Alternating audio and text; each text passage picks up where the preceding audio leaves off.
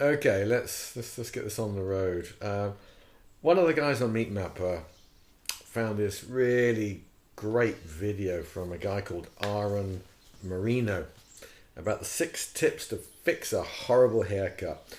Now, I can remember one particular time, probably every single time, more relevantly, where I went for this haircut and Lord knows I came back and the look that I got, well, what was that look? Horror, I think. Yeah, horror. Yeah. And it was at Christmas too, which just Ah. added insult to injury. Yes. Well, for a guy, when a when a typical, he says, if there is such a thing as a typical guy who has a haircut, um, they don't really care. I don't think they think you know the average Oh, person. I don't know. I think a lot of the young guys care about their hair now. Yeah, Yeah, I do. And, it, and if you've got to go to work and you've got to look business-like, I mean, yeah, it, it means more, you know. well, that, that's me down the old Swanee now.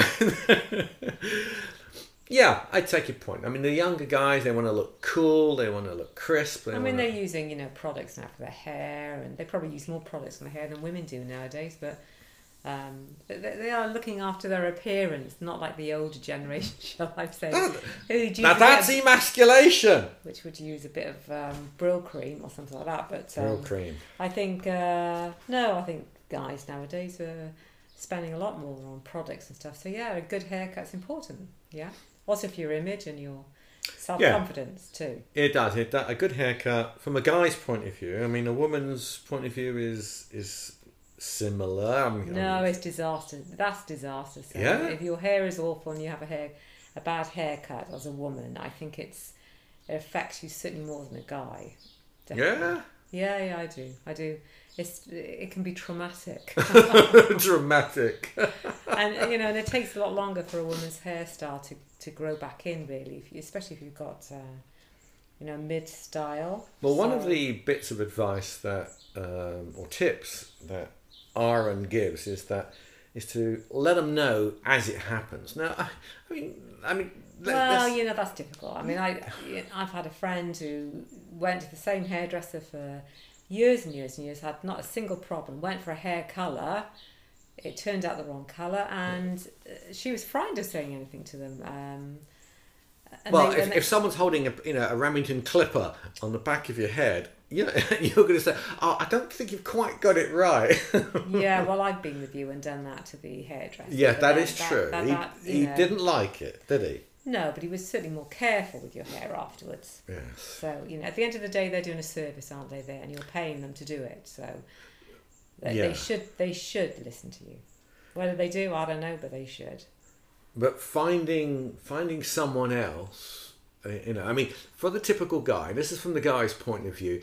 The typical guy goes, uh, and I- I'll relate this to um, in the UK, where you typically have maybe up to number four gauges on, on, on their Remington clipper that they have, and you you simply ask for a number one, two, three, or four, and that's your lot. You know, and number one being really close to the skin. Yeah, but you do get male hairdressers who cut with scissors. You do, you do.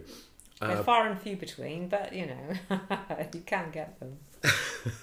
Well, the old Peter and George, you know, old guy hairstylists. What down down the toilet one? You mean? Oh yeah, situated down the toilet. down the toilet. so glamorous. Yeah. Yes, yeah. they you know they still do exist, and there's a lot of people who still maybe because of economy go down to these guys who will give you a standard you know number one two or three and that's all these guys know they don't know the term styling they they just simply you know they look at the the clip that goes onto the the, the, uh, the their clipper and that is your lot and up it goes yeah, yeah. Well, I suppose you you know you're paying, aren't you, as well for what you get.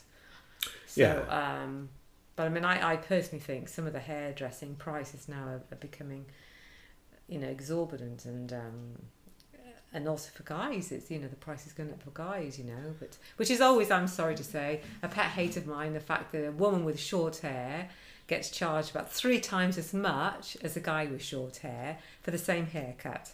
That drives me crazy. That is, that is inequality, I'm afraid. Inequality. Yeah, definitely. Well, I, you know, I, I'll I'll leave it, you know, down to the uh, the hair hair cutting trade to uh, address that point of view.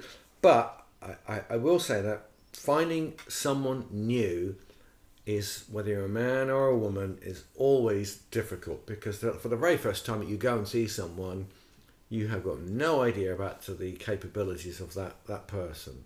And you could walk in with a mop and come out, know, Bald. looking, coming out bald. you might have to come out bald if they've done it that bad. Yeah, there you go.